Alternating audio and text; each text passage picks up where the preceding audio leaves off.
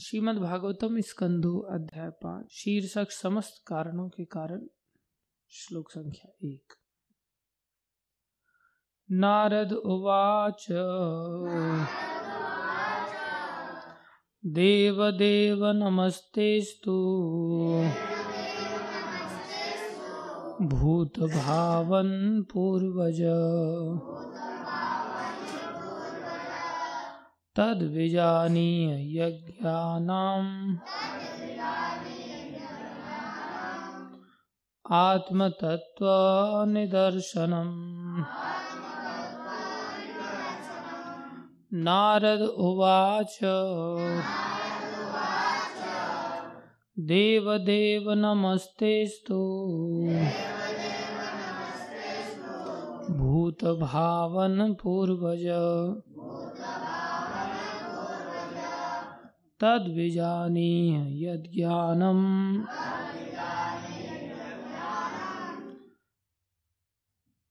आत्मतत्त्वनिदर्शनम्। नारद उवाच। देवदेव नमस्तेस्तु। भूतभावन पूर्वज। तद्विजानी यद्ज्ञानम्। आत्मतत्त्वनिदर्शनम्।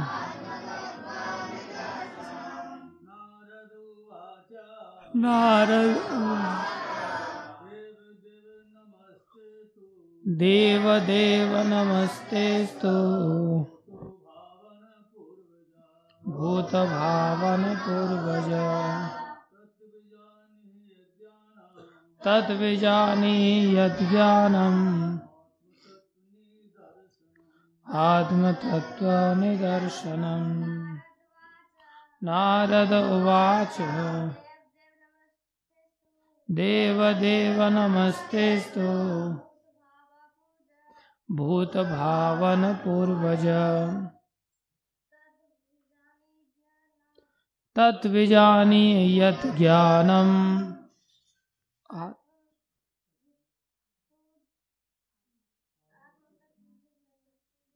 आत्मतत्त्वनिदर्शनम्। नारद उवाच। देवदेव नमस्तेस्तु। भूतभावनपूर्वज।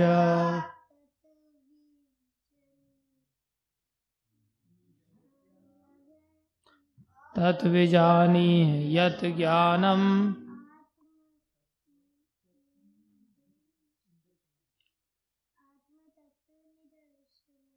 आत्मतत्त्वनिदर्शनम्। नारद उवाच। देवदेव नमस्तेस्तु भूतभावनपूर्वज। तत्विजानीहि यत् ज्ञानम्। आत्मतत्त्वनिदर्शनम्। नारद उवाच देवदेव नमस्तेस्तु भूतभावनपूर्वज। तद्विजानीय यत् ज्ञानम्। आत्मतत्त्वनिदर्शनवाच देवदेव नमस्तेस्तु। भूतभावनपूर्वज। तद्विजानी यत् ज्ञानम्। आत्मतत्त्वनिदर्शनम शब्दार्थ।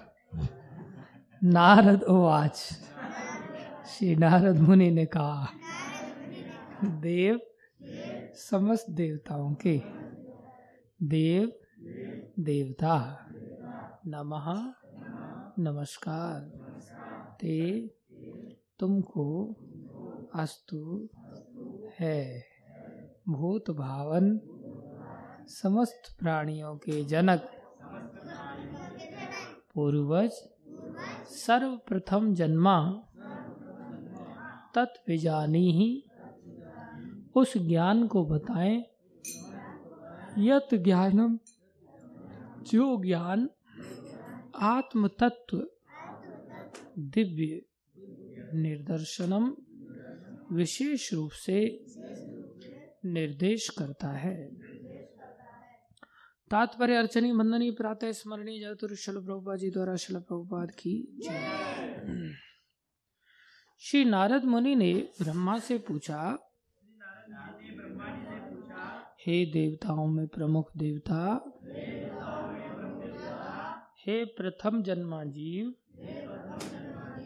मैं आपको सादर नमस्कार करता हूँ। कृपा करके मुझे वह दिव्य ज्ञान बताएँ, जो मनुष्य को आत्मा तथा परमात्मा के सत्य तक ले जाने वाला है। तात्पर्य अर्चनीय वंदनीय प्रातः स्मरणीय जगत गुरु शिल प्रभुपा जी द्वारा शिल प्रभुपाद की जय। परंपरा प्रणाली अर्थात गुरु शिष्य परंपरा की पूर्णता की। ध्यान से सुनो। और फिर हम पूछेंगे सब लोगों से। ठीक है, क्या समझ आया परंपरा प्रणाली अर्थात गुरु शिष्य परंपरा की पूर्णता की और भी पुष्टि हो रही। कहा जा रहे हो तुम लोग? जा रहे हो?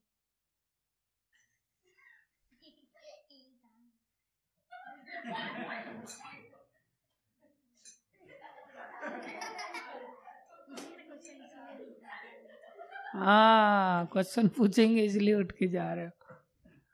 डंडा किधर है?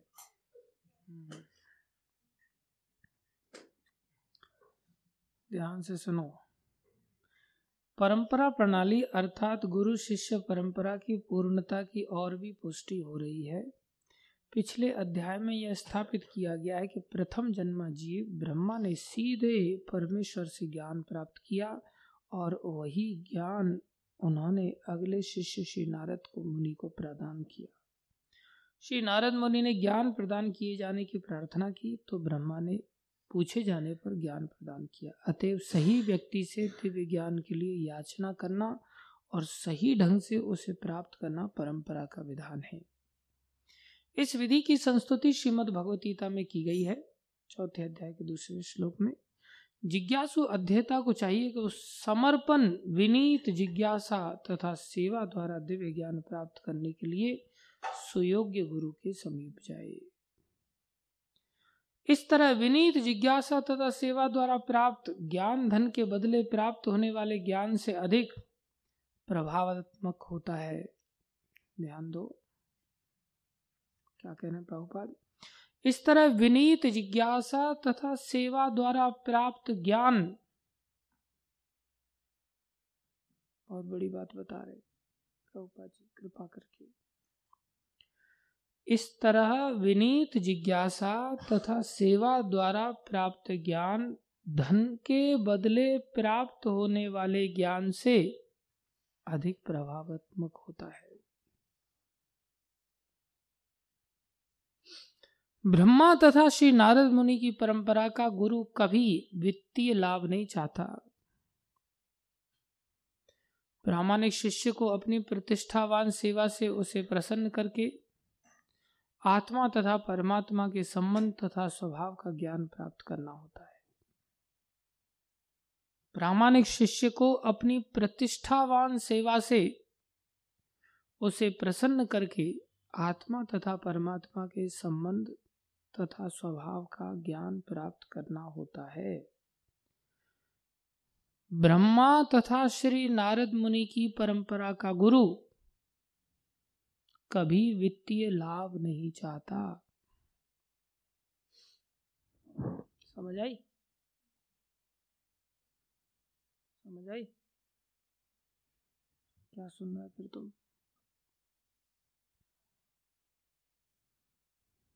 ध्यान के दर तेरा।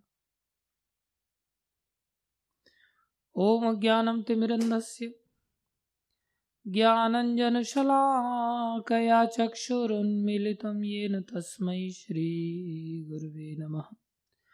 श्रीचैतन्यमनोविष्टं स्थापितं येन भूतले स्वयं रूपकदा मह्यं ददाति स्वपदान्तिकं वन्देऽहं श्रीगुरुश्रीयुतापदकमलं श्रीगुरुन् वैष्णवांश श्रीरूपम् सागरजातं सहगना रघुनाथान्वितं तं सजीवम्।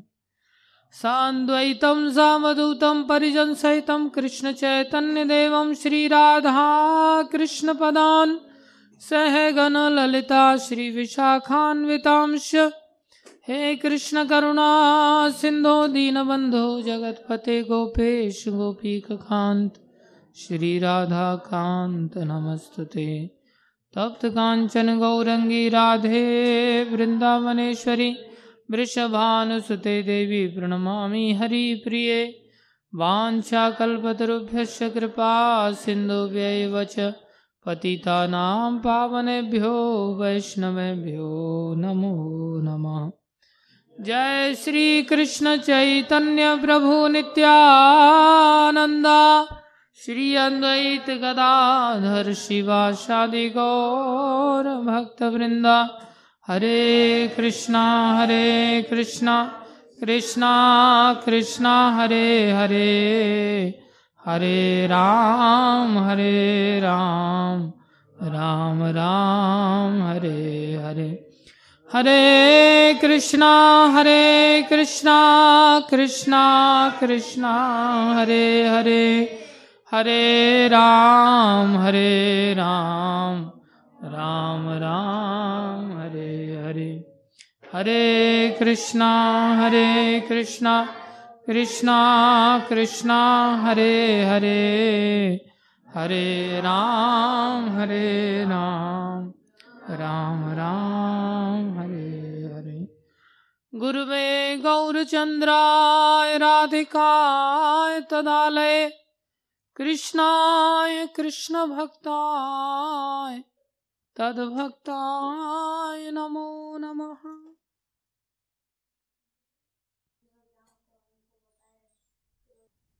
जीवन का उद्देश्य, हम और आपकी तो चलाई क्या? नारद जी जो ब्रह्मा के पुत्र हैं। ब्रह्मा जी के पुत्र होना छोटी बात नहीं है। ब्रह्मा जी के पुत्र नारद जी भी ज्ञान की प्रार्थना कर रहे हैं कि आप हमें ज्ञान प्रदान कीजिए। ये ज्ञान कितना ज़रूरी है, सीखना चाहिए। कौन सा ज्ञान?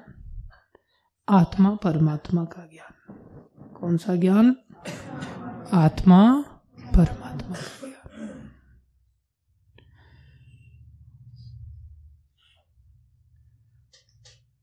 कोई व्यक्ति डूब रहा था और चिल्ला रहा था, बचाओ बचाओ बचाओ बचाओ। उसकी पत्नी किनारे पर बैठी थी। उसको डूबता हुआ देख करके वो भी चिल्ला रही थी। मेरे पति की कोई सहायता करो सहायता करो। तो एक व्यक्ति छलांग लगाया उसको बचाने के लिए और बाहर लेकर के आया ये लो आपका पति। तो उसको और गालियाँ मारने लगी। अरे गधे, ये तो मेरे पति का जैकेट है, तू खाली जैकेट उतार के ले आया अंदर से। मेरा पति कहा वो तो डूब गया।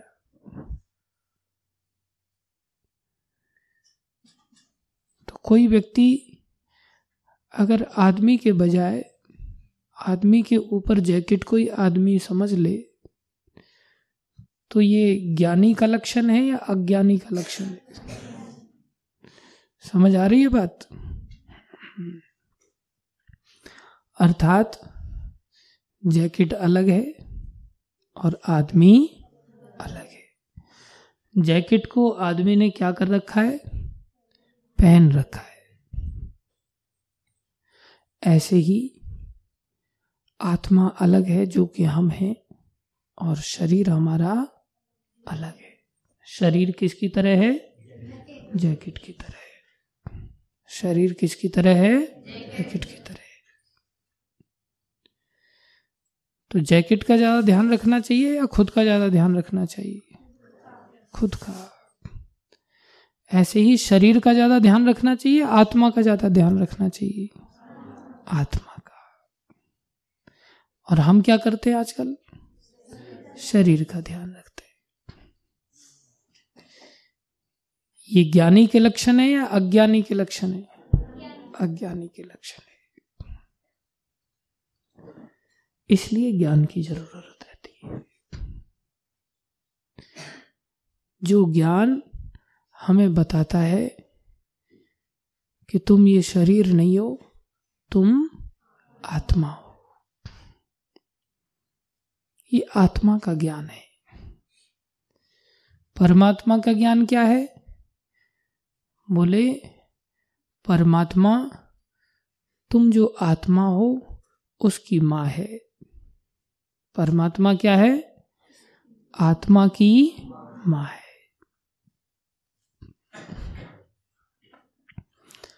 कोई बच्चा रो रहा है और उसको खिलौना दे दो। फिर भी रो रहा है, फिर दूसरा खिलौना दे दो। फिर भी रो रहा है, तीसरा खिलौना दे दो।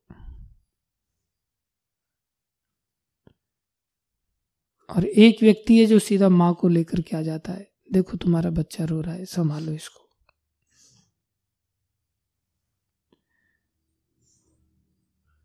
तो खिलौना देना अच्छा है या माँ को ला करके माँ को, बच्चे को पकड़ाना अच्छा है? ऐसा क्यों?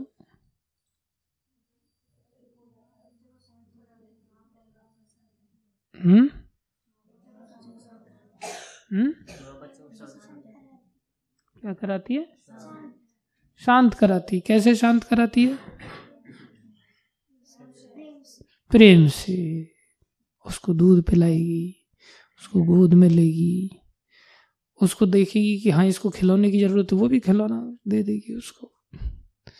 लेकिन बच्चा अगर भूखा है तो खिलौना थोड़ी दूध पिला देगा। है कि नहीं? बच्चे को ठंड लग रही है तो क्या खिलौना जैकेट पहना देगा? बच्चे को किसी ने ठुकाई किया है, बच्चा रो रहा है, उसको खिलौना दे दो। उसको समझाना पड़ेगा, प्यार करना पड़ेगा, बेचा बेटा तो चिंता मत कर, मैं हूँ ना। मैं अभी देखती हूँ उसको किसने मारा तेरे को। इतना सुनते ही बच्चा क्या हो जाएगा? शांत हो जाएगा। इसलिए क्या ज़्यादा ज़रूरी है? माँ। तो आत्मा के लिए माँ कौन है? परम आत्मा। आत्मा के लिए माँ कौन है? परमात्मा। कौन है वो? क्या नाम है उनका? भगवान श्री कृष्ण याद रखो इस बात को। मान लो कोई बच्चा है, जैसे आपने देखा होगा, भैंस का बच्चा। वो कई बार माँ को भूल जाता है कौन सी माँ है। कभी किसी भैंस के नीचे जाएगा, कभी किसी भैंस के नीचे मुँह मारेगा। और भैंस उसको दूसरी वाली, उसका तो बच्चा है नहीं तो लात मारती है उसको। तब उसको अकल, अरे ये मेरी माँ नहीं होता है ना ऐसा? तो जिनका दिमाग भैंस जैसा होता है, उनको अपनी माँ श्री कृष्ण पहचान में नहीं आते। कभी वो इंद्र के पीछे जाएँगे दूध पीने के लिए, कभी चंद्र के पीछे जाएँगे। कभी शनि के पीछे जाएँगे, कभी कहीं जाएँगे, वहाँ लात पड़ती उनको। तब पता, अरे, ये मेरी माँ नहीं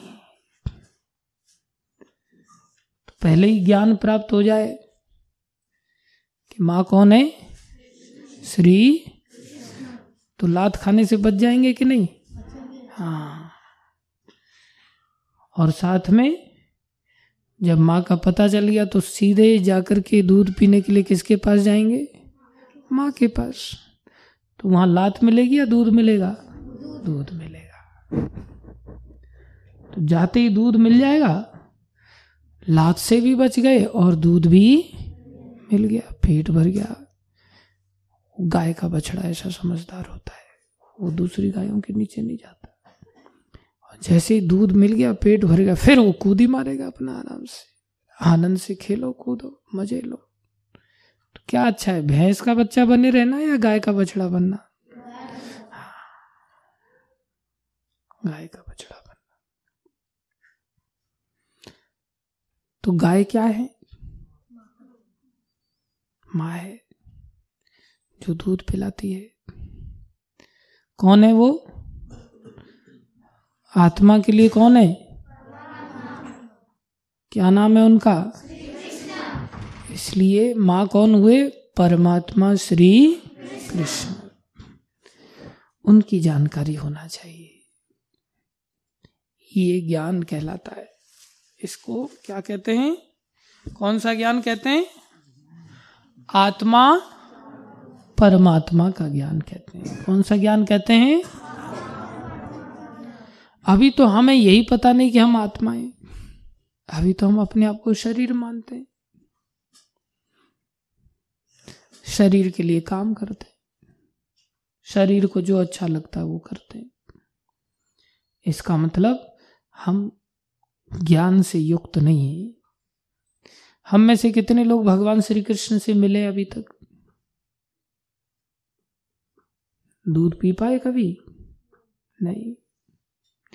मुलाकात ही नहीं हुई। अर्जुन मिले थे कि नहीं? तो अर्जुन को आनंद आया कि नहीं भगवान से मिलकर के?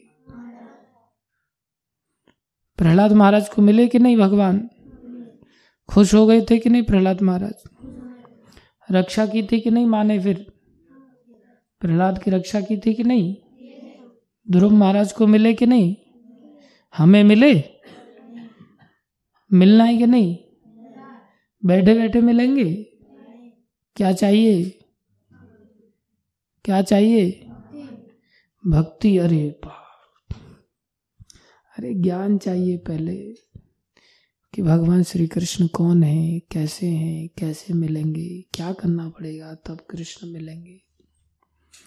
उसके लिए कथा जब सुने तो ध्यान से सुनना चाहिए। जैसे कम से कम कुछ बातें समझ में आए, समझ में ही कुछ नहीं आएगा तो फिर क्या? फिर कृष्ण कैसे मिलेंगे?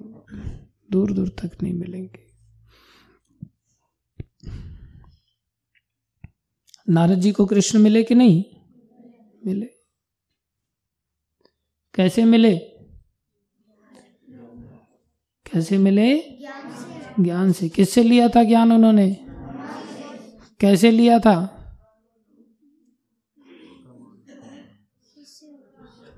हम्म? शिष्य बन करके कैसे लिया था? और शिष्य जब कोई बन जाता है तो ज्ञान अगर उसको चाहिए तो उसको सबसे पहले क्या करना पड़ता है पता है? क्या करना पड़ता है पता है? कौन बताएगा? शरणागति, ओके, और? सेवा, और? आज्ञा का पालन, और? सबसे पहले नमस्कार करना पड़ता है। सबसे पहले क्या करना पड़ता है? हाँ, प्रणाम करना पड़ता है। जो गुरु शिष्य परंपरा में जो गुरुजन आते हैं सबसे पहले उनको देखते ही प्रणाम करना पड़ता है। सबसे पहला काम। नारद जी ने क्या किया? नारद उवाच। नारद जी ने कहा क्या कहा? देव देव नमस्ते स्तु नमस्ते किया। क्या किया? नमस्ते, नमस्ते किया। प्रणाम किया।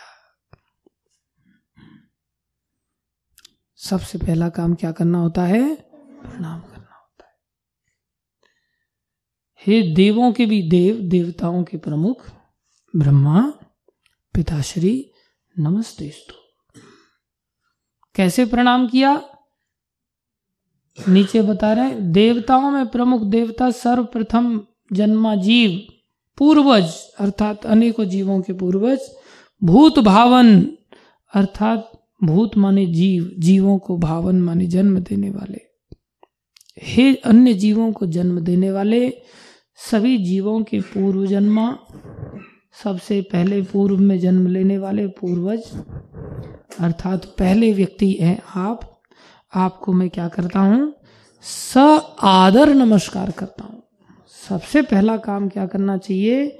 स आदर नमस्कार करना चाहिए। आदर के साथ नमस्कार करना चाहिए। आदर आदर के साथ नमस्कार कैसा होता है? एक होता है, हरे कृष्णा। एक होता है हरे कृष्णा। कौन सा वाला? आदर वाला, नमस्कार है। कैसे किया? हाथ जोड़ के जो किया। ये कौन सा वाला नमस्कार है? आदर वाला। हम करते हैं क्या ऐसा? ज्ञान कैसे मिलेगा फिर? भौंदू के भौंदू ही बने रहेंगे फिर हम। इसलिए कोई व्यक्ति अगर ज्ञान प्राप्त करना चाहता है अपने गुरुजनों से, अपने बड़ों से तो उसको क्या करना चाहिए? हाथ जोड़ करके, झुक करके प्रणाम करना चाहिए। नमस्ते। हरे कृष्णा। ऐसे बोलना चाहिए। समझ में आया? जितने बार मिले, उतने बार प्रणाम करना सीखना चाहिए। ये नहीं कि मुँह उठा करके बस चलते चले जा रहे हैं। प्रणाम करना जानते ही नहीं। नहीं। अगर हमें ज्ञान चाहिए, ज्ञान नहीं मिलेगा तो हम तो डूब जाएँगे फिर। डूब जाएँगे, मरना पड़ेगा। ये भगवान ही बचाएँगे हमें। सबसे पहली योग्यता क्या होनी चाहिए? प्रणाम करना सीखें। सबसे पहला काम क्या है? प्रणाम करना। कैसे प्रणाम करना? कैसे प्रणाम करना? आदर के साथ। कैसा प्रणाम? मान लो कोई बड़ा व्यक्ति है, वो खड़ा है। और हम उसके सामने जाकर के बैठ गए और कह रहे, हरे कृष्णा। तो ये आदर के साथ प्रणाम है क्या? हाथ जोड़ के बैठ करके वो बोल रहा हरे कृष्णा, आदर के साथ प्रणाम है क्या है नहीं, कैसे आदर के साथ माना जाएगा? खड़ा होना पड़ेगा। जब कोई व्यक्ति खड़ा है हमसे बड़ा और हम उसके सामने जाकर के बैठ जाए तो ये तो मूर्खों के काम है। हमें क्या करना पड़ेगा? खड़ा होना पड़ेगा। हमसे बड़े खड़े हैं, प्रभु जी खड़े हैं, गुरु जी खड़े हैं और हम उनके सामने जाकर के बैठ जाए। नहीं। इसलिए पहले स्कूलों में, ऐसी गुरुकुल में प्रथा होती थी गुरु जी आते हैं तो सारे बच्चे खड़े होकर के प्रणाम करते थे। और जब तक गुरु जी नहीं बैठेंगे, तब तक कोई नहीं बैठेगा। ऐसा केवल क्लास में नहीं होता, बाहर भी कहीं अगर हम हैं, साथ में चल रहे हैं, और गुरु जी खड़े हैं, तब तक हमें बैठने की अधिकार नहीं। है गुरु जी बैठ भी जाए, तब भी बैठने का अधिकार नहीं है। जब तक जब तक कि गुरु जी हमें आज्ञा न दे। ठीक है, बैठ जाओ आप लोग। ये केवल बच्चों के लिए ज्ञान नहीं है, बड़ों के लिए भी है। सबसे पहले शुरुआत श्रद्धा इसी को कहते हैं जब हम सम्मान देना सीखते हैं। जब हमारे अंदर सम्मान की ये छोटा सा मैनर्स अगर नहीं है तो हम कुछ नहीं प्राप्त कर सकते। इसलिए कहना नहीं पड़ना चाहिए कि कोई बड़ा व्यक्ति है, कोई प्रभु है, कोई गुरु है, भाई इनको प्रणाम करो। ऐसा कहना नहीं पड़ना चाहिए। सबको प्रणाम करने की एक आदत डाल लेने चाहिए, पहला काम। पहले गुरु पद्धति सिखाने की इसी तरह से होती थी। फिर दूसरा काम क्या करना चाहिए?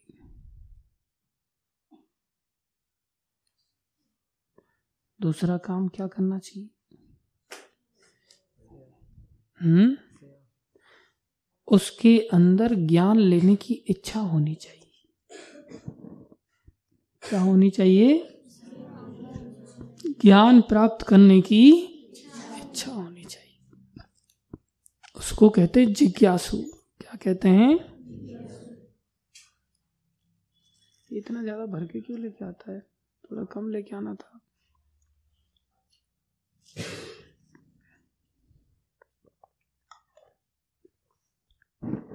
तो नहीं रखा ना? कम लेके आएगा। कैसा लग रहा है ठंडा लग रहा है।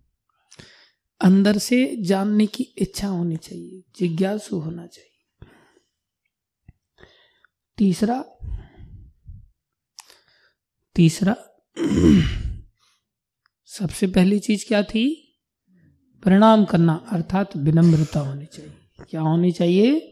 विनम्रता होना चाहिए। दूसरा जिज्ञासु होना चाहिए। अर्थात खुद से जाना चाहिए उसने। क्या करना चाहिए? खुद से जाना चाहिए। ये नहीं कि बुलाना पड़े हाँ भाई वो कहाँ है हाँ भाई वो कहाँ है, लाओ, बुलाओ उनको। महात्माओं को ज्ञान दो थोड़ा सा ऐसा नहीं। अरे, हम बीमार हैं, हम दुखी हैं तो हमें खुद से जाना चाहिए।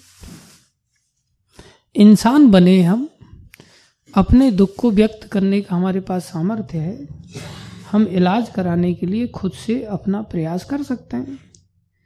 गाय, बैल, पशु, पक्षी, जानवर आदि वो अपना इलाज कराने का प्रयास नहीं कर सकते। उनके पास जाना पड़ता है, उनका मुँह फाड़ना पड़ता है, तब जाकर के उनको दवाई पिलानी पड़ती है। वो प्रेम से दवाई नहीं लेते। और जो इंसान है, उसको समझा दिया जाता है, वो खुद ही जा करके रोता भैया, मेरे को दवाई दो, मेरे को दवाई दो। है कि नहीं?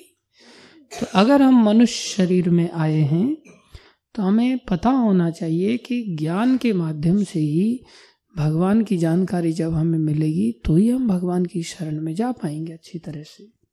भगवान की प्राप्ति कर पाएँगे। इसलिए हमें खुद से जाना चाहिए।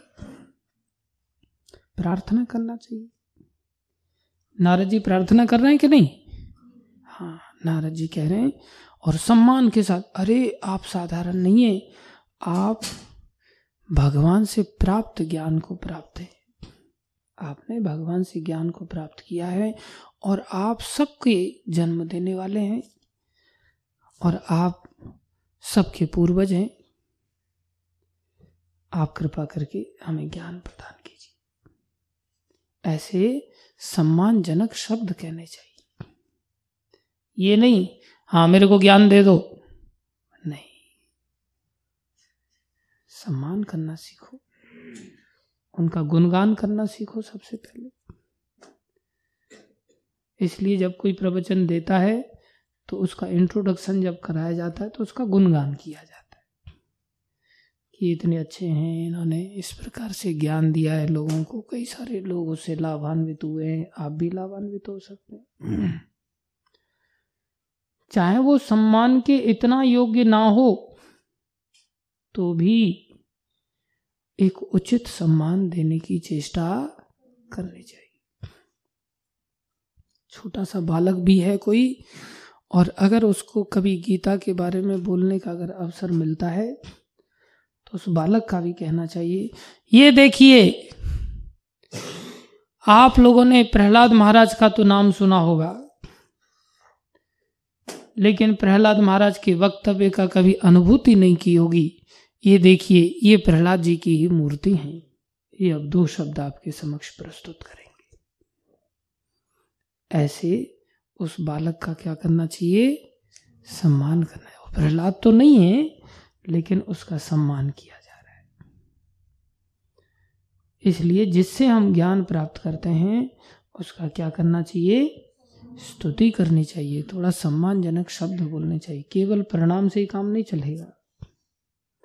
प्रणाम के साथ साथ ये भी स्तुति करनी चाहिए कि कितने महान है, किस प्रकार से महान है। इनको इतने श्लोक याद हैं। इनको इतने अध्याय कंठस्थ हैं। इन्होंने गीता पढ़ रखा है, भागवतम पढ़ रखा है, ये पढ़ रखा है, वो पढ़ रखा है। ये इतना माला जप करते हैं, इतने लंबे समय से मंगल आरती इन्होंने कभी गैप नहीं मारा है। इन्होंने कभी बिना भोग लगाए भगवान को ग्रहण नहीं किया है। ऐसे उनका स्तुति करना चाहिए। समझ में आ रहा है तेरे को? तेरे को समझ में आ रहा है? क्या करना चाहिए? सम्मान करना चाहिए, स्तुति करना चाहिए। ये बड़े विनम्रता से बोलते हैं। ये किसी के साथ झगड़ा नहीं करते, कभी गाली गलौज इन्होंने नहीं किया। हमेशा ही जब देखो तब कृष्ण कीर्तन में ही लगे रहते हैं। ये महात्मा जी के दर्शन कीजिए, प्रणाम कीजिए और सब इनके द्वारा वचनामृत से लाभान्वित कीजिए। ऐसे स्तुति करना चाहिए।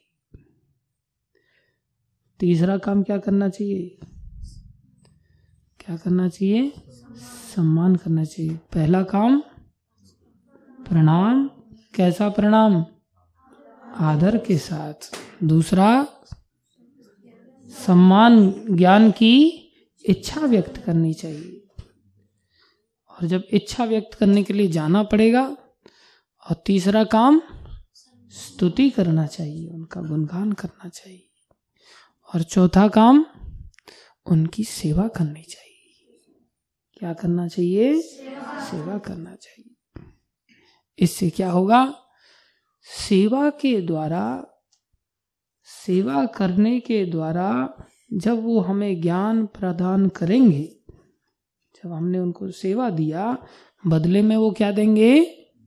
ज्ञान देंगे। प्रभुपा जी वर्णन कर रहे हैं। स्कूलों में लोग धन देते हैं। तब वो लोग ज्ञान देते और जो सच्चे गुरु होते उनकी अगर सेवा कर दो तो वो ज्ञान देते हैं। तो जब सेवा के द्वारा कोई ज्ञान प्राप्त होता है, वो ज्ञान कैसा होता है? श्रेष्ठ और प्रभावात्मक होता है। वो ज्ञान हृदय में ऐसा उतरेगा कि आप कहीं भी उस ज्ञान को लेकर के जाओगे तो आपका समाज में बहुत बड़ा प्रभाव पड़ेगा। ये सेवा का फल होता है। याद रखना चाहिए। वास्तव में गुरु जी का जो आश्रम होता था, ऐसी पद्धति होती थी कि गुरु जी का आश्रम का जो सारा भार होता था, वो शिष्य लोगों के कंधे पर होता था। शिष्य कभी गुरु के ऊपर बोझ नहीं बनता था। शिष्य कभी गुरु के आश्रम पर बोझ नहीं बनता था। अर्थात शिष्य ये नहीं कहता था कि गुरु जी मेरे पास धोती नहीं है गुरु जी मेरे को खाने के लिए नहीं है गुरु जी मेरे को पहनने के लिए नहीं है गुरु जी मेरे को घूमने के लिए नहीं है पैसा दे दो मेरे को। नहीं। शिष्य जंगल से लकड़ी बीन करके लाता था, जब सिलेंडर नहीं चलते थे। लकड़ी बीन करके इकट्ठी करके लाता था शिष्य, चूल्हे में लकड़ियों को जलाता था। आटा लोगों के घरों से मांग करके लाता था, मधुकरी करके। किसके लिए? गुरु के लिए भिक्षा करके लाता था। दक्षिणा इकट्ठी करके ला करके गुरु के लिए समर्पित करता था। और तब गुरु के आश्रम का सारा खर्चा चला, चलता था, वहन होता था। और ऐसी सेवा से प्रसन्न होकर के गुरु जी फिर ज्ञान देते थे।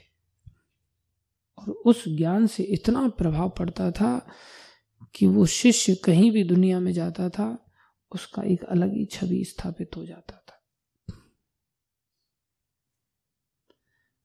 और जब सेवा के बदले अगर हम ऐसा नहीं करते, धन दे देते हैं सीधा। धन के बदले में भी स्कूलों में ज्ञान मिलता है, फूकट में कोई ज्ञान देता नहीं। धन के बदले भी देते, लेकिन धन के बदले प्राप्त ज्ञान प्रभावात्मक नहीं होता।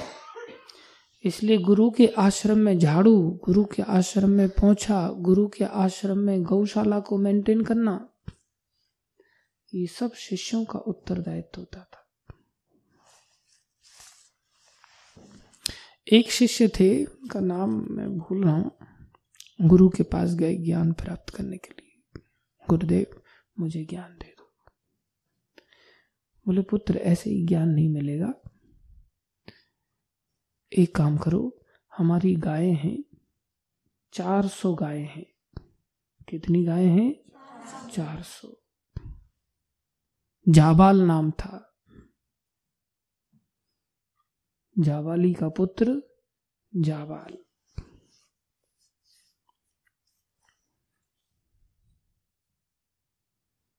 जब गुरुकुल में गया तो उन्होंने बताया कि पुत्र, ऐसे ज्ञान नहीं मिलेगा, चार सौ गायें हैं, इनका पालन करो और ऐसा पालन करो कि जब ये एक हज़ार हो जाए, तब आना हमारे पास।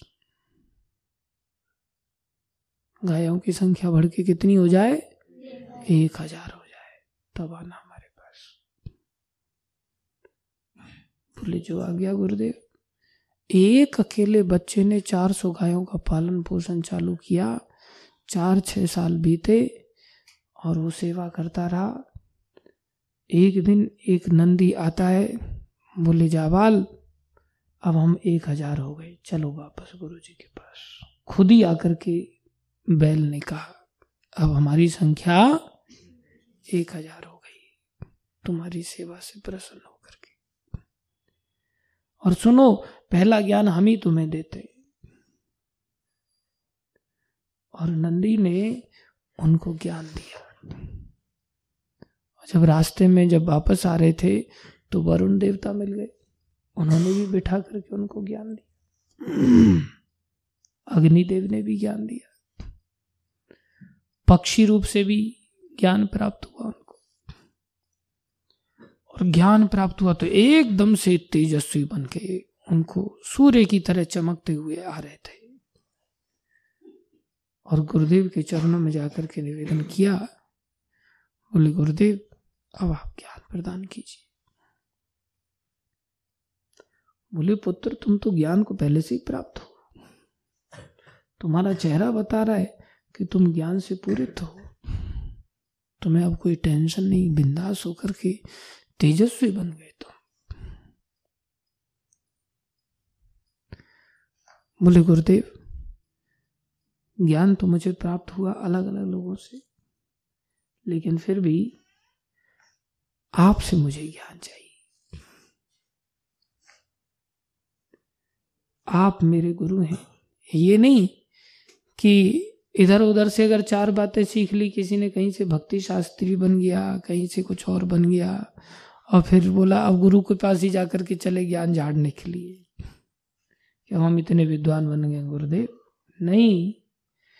गुरुदेव के समक्ष नतमस्तक होकर के बोले, गुरुदेव आप भी हमें ज्ञान प्रदान कीजिए। ऐसी विनम्रता। और उसको ज्ञान दिया फिर गुरु जी भगवत भक्ति का ज्ञान प्राप्त। हो विनम्रता का ज्ञान का पाठ पढ़ाया गुरु जी ने। सर्वश्रेष्ठ पाठ। अहंकार नहीं होना चाहिए। इसलिए जब हम सेवा करते हैं, क्या करते हैं? सेवा करते हैं। रात दिन सेवा में अपने आप को लगा के रखना पड़ता है। क्या भाई? रात को तो जल्दी सो जाता है, सुबह में फिर नींद आती है। तेरे को ऐसा क्यों? जल्दी सो जाया करो। हम्म? ध्यान से सुना करो। सेवा जब हम करते हैं तो सेवा के बदले प्रसन्न होकर के जब गुरुजन ज्ञान देते हैं, अगर शिष्य सेवा नहीं करता तो वो आश्रम पर बोझ बन जाता है। क्या बन जाता है? बोझ बन जाता है। बोझ मतलब गुरुजी को ला करके उसकी सेवा करनी पड़ती। क्या सेवा करनी पड़ती? है उसके लिए भोजन की व्यवस्था करनी पड़ती है उसके लिए चूल्हे की व्यवस्था करनी पड़ती है। उसके लिए पहनने, ओढ़ने की व्यवस्था करनी पड़ती है, सब व्यवस्थाएँ करनी पड़ती हैं। जब गुरु जी ऐसी व्यवस्था करेंगे तो फिर हमें कैसे उनका आशीर्वाद मिलेगा? हम गुरु जी की सेवा के लिए होते हैं या गुरु जी हमारी सेवा के लिए होते हैं? हम गुरु जी की सेवा के लिए होते उसके लिए क्या करना है? ऐसा व्यवहार करना। आपको कोई सोचे अब गुरु जी की हम कैसे सेवा करें? सिंपल है, कीर्तन के द्वारा सेवा करो। कैसे कर सकते हैं? कीर्तन के द्वारा। नृत्य करके भगवान की गुरु जी की सेवा करो। झाड़ू पोछा करके गुरु जी की सेवा करो। बर्तन धो करके गुरु जी की सेवा करनी चाहिए। रसोई में चपाती बना करके, सब्ज़ी बना करके, भोजन बना करके गुरु जी की सेवा की जाती है। आश्रम की साफ़ सफ़ाई करके, गौशाला की साफ़ सफ़ाई करके, सेवा करके, सेवा करने से ही हमें ये ज्ञान प्रभावात्मक बनाएगा। अन्यथा हम प्रभावहीन होंगे। ऊपर, पोपट की तरह बोलेंगे बस, लेकिन हमारे शब्दों का दूसरों पर प्रभाव नहीं पड़ेगा और हमारी रक्षा भी नहीं होगी। हम माया के अंदर डूब जाएँगे। इसलिए शिष्य को अगर ज्ञान चाहिए तो उसको तीन कार्यों में, चार कार्यों में फोकस्ड होना पड़ेगा। क्या होना पड़ेगा? चार कार्यों में फोकस्ड होना पड़ेगा। फोकस्ड का अर्थ क्या है? केंद्रित होना पड़ेगा। जैसे लेंस होता है, उसको धूप से जब फोकस करते हैं सेटिंग करते हैं तो कागज़ को जला देता है। एक ऐसा शीशा होता है, वो सूरज की रोशनी को एक पॉइंट पर इकट्ठा कर देता है। और जब एक पॉइंट पर इकट्ठी हो जाती है तो उसको कागज़ जलने लगता है। इकट्ठी ना हो तो जलने वाला नहीं। इसलिए चार कार्यों पर फोकस होना पड़ता है। अर्थात पूरी तरह से गढ़ना पड़ता है। हर समय ध्यान रखना पड़ता है इन चार कार्यों का। पहला काम प्रणाम करना। कैसा प्रणाम? आदर के साथ। पहला काम, आदर के साथ प्रणाम करना। दूसरा काम, जिज्ञासा करना। खुद से जाना, कृपा करके आप हमें कुछ बताइए, समझाइए। ये नहीं, कौन जाए क्लास में? उसको कुछ नहीं मिलेगा। खाली ये नहीं जाकर के बैठ गए आराम से। बैठने से भी काम नहीं चलेगा। फोकस्ड होना पड़ेगा, बिल्कुल अलर्ट रहना पड़ेगा। तीसरा काम, सम्मान करना पड़ेगा, उनका स्तुति करना पड़ेगा। आप कितने अच्छे हैं। और चौथा काम, सेवा करनी पड़ेगी। ये नहीं, इतना टॉयलेट को हम गंदा कर लें, अपने खुद के टॉयलेट को गुरुजी आके साफ़ करें। टाइल्स का रंग ही बदल दें पूरी तरह से। बाथरूम में गंदगी पड़ी है, उसको उठा करके डस्टबिन में डालने के बजाय बाथरूम का वो नीचे वाला जाली उठाड़ने का, उखाड़ने का उसी में सब पाइप में ठूस देने का। और बाद में जब बाथरूम जाम हो जाए, तब बुलाने गुरु जी आओ ना, देखो ना, जाम हो गया। गुरु जी उसमें से हाथ डाल करके पाइप में से कचरा निकालेंगे और तब जा करके हमारी सेवा करेंगे और हमारा व्यवस्था बनाएँगे। गुरु कौन हुआ फिर? हम या वो? हमें उनका बाथरूम साफ़ करना चाहिए या वो उनसे अपना बाथरूम साफ़ करवाना चाहिए? इतनी अकल होनी चाहिए ना कि भाई ये कचरा है, इसको जाली उठा करके पाइप में हम डाल देंगे अंदर, ये कचरा पाइप को जाम कर देगा। कल चल करके दिक्कत हो जाएगी, इससे अच्छा इसको उठा करके डस्टबिन में डालना चाहिए। अच्छी तरह साफ़ सुथरा रखना चाहिए। ये नहीं, हम चप्पल पहन करके चढ़े जा रहे हैं और जिस बोरे पर पैर पहुँचने होते हैं, उस पर चप्पल उतार रहे हैं। और गुरु जी आएँगे, देखेंगे, अरे, बोरा बहुत गंदा हो गया, चलो गुरु जी झटक रहे हैं बोरे को। धूल झाड़ रहे हैं और फिर चप्पलों को उठा उठा के साइड में रख रहे हैं और फिर गुरु जी व्यवस्था कर रहे हैं हमें बढ़िया तरह से। तो गुरु को तो हमने चेला बना लिया फिर। मंदिर में खोपड़ी ऊपर करके चले आ रहे हैं, न पैर पहुँच के आ रहे हैं, न साफ़ सुथरे आ रहे हैं। गंदे संदे बिना नहाए धोए कपड़ों से बदबू आ रही है और पैरों को गंदे ला करके पूरा फर्श गंदा कर दिया। और गुरु जी देख रहे हैं। गुरु जी फिर साफ़ कर रहे हैं। तो ऐसा होना चाहिए क्या? नहीं। सेवाएँ करनी चाहिए। ये नहीं गुरु जी चपातियाँ बना रहे हैं और हम खड़े खड़े देख रहे हैं। पूछे, बेटा, थोड़ा बनाओगे? बोले, नहीं, मेरे को आता ही नहीं। आता ही नहीं। तो सीखना पड़ेगा ना, आता नहीं तो सीखना पड़ेगा। झाड़ू लगाना सीखना पड़ेगा, वाइपर मारना सीखना पड़ेगा, एसिड से टॉयलेट धोना सीखना पड़ेगा, चपाती बनाना सीखना पड़ेगा। एक दिन राइस बनाया और राइस क्या बना? वो खिचड़ी बन गई। पानी कुछ ज़्यादा ही डल गया उसमें वो सिद्ध चावल बन गया। और फिर दूसरे दिन से हाथ खड़े करते बोले, अब राइस आप ही बना लेना गुरुदेव। हमसे बनता नहीं बनता नहीं तो सीखना पड़ेगा ना। सब्जियों की कटिंग सीखनी पड़ेगी।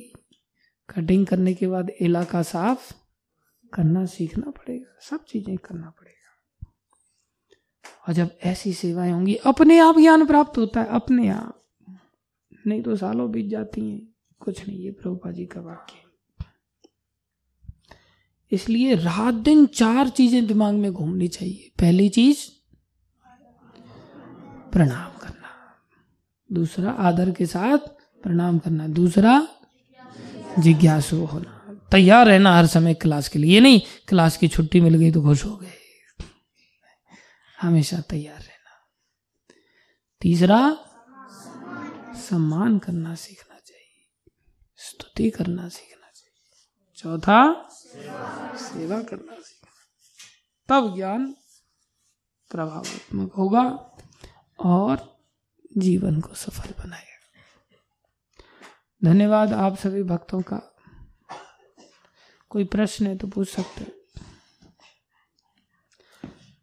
हम ऐसे सौभाग्यशाली हैं कि ब्रह्मा जी की इसी परंपरा में आते हैं और प्रभुपा जी ने लिखा है कि जो ब्रह्म मध्य संप्रदाय के अंतर्गत आता है, वो कभी भी ज्ञान देने के पीछे धन की कामना नहीं करता। इसलिए हमें कभी भी धन की कामना के साथ ज्ञान नहीं देना चाहिए। ये नहीं कि सामने वाला पैसा देगा तो हम ज्ञान देंगे नहीं फ्री में ज्ञान देना सीखना चाहिए। ठीक है? कोई प्रश्न है किसी का? विवेक पंडित जी का प्रश्न है हरे कृष्ण प्रभु जी हमारे घर माँ अलग संप्रदाय से पूजा करती है पिताजी अलग संप्रदाय से। मुझे और मेरे छोटे भाई दोनों संप्रदाय अच्छे लगते हैं। हम हमें हम आ, हमको क्या करना चाहिए मार्गदर्शन करें आपको हमारे पास आ जाना चाहिए यहाँ।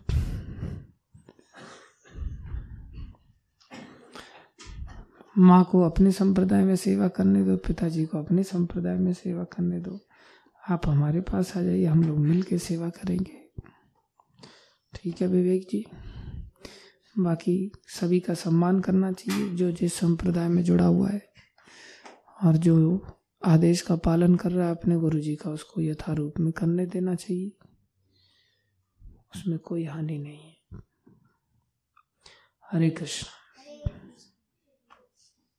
और कोई प्रश्न किसी? धन्यवाद। भागवत महापुराण की जय। जगत गुरु शिल प्रभुपाद की जय। श्री गुरु महाराज की जय। अनंत